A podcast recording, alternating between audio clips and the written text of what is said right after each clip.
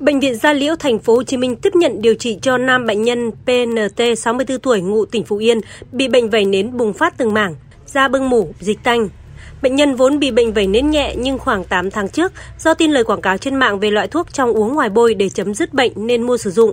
Sau khi sử dụng, không những bệnh không khỏi mà còn bùng phát mạnh, rỉ dịch, các khớp gối, khớp ngón tay ngón chân và mắt cá chân sưng to đau nhức, đi lại khó khăn.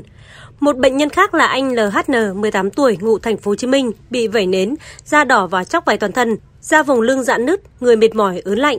Cách đây 1,5 tháng, bệnh nhân thấy quảng cáo trên mạng một loại thuốc trị dứt bệnh vẩy nến nên đặt mua 3 hộp. Sau khi dùng hết, tình trạng vẩy nến giảm 60%, nhưng chỉ ngưng thuốc 5 ngày, bệnh bùng lên dữ dội. Anh bị da bong tróc toàn thân.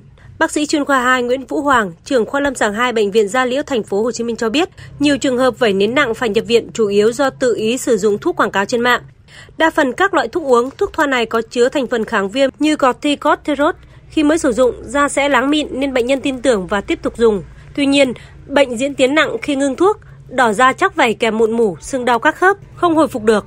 Cho đến nay, bệnh vẩy nến chưa có thuốc điều trị khỏi hoàn toàn. Vì thế, việc quảng cáo thuốc chữa hết bệnh này là sai sự thật. Bác sĩ Nguyễn Vũ Hoàng nói: khi bệnh nhân uống vào thì bệnh giảm rất là nhanh, nhưng mà khi bệnh nhân ngưng đột ngột thì bệnh nó tăng nặng lên rất đột ngột, cái gọi là phản ứng dội ngược, tăng rất là mạnh lên.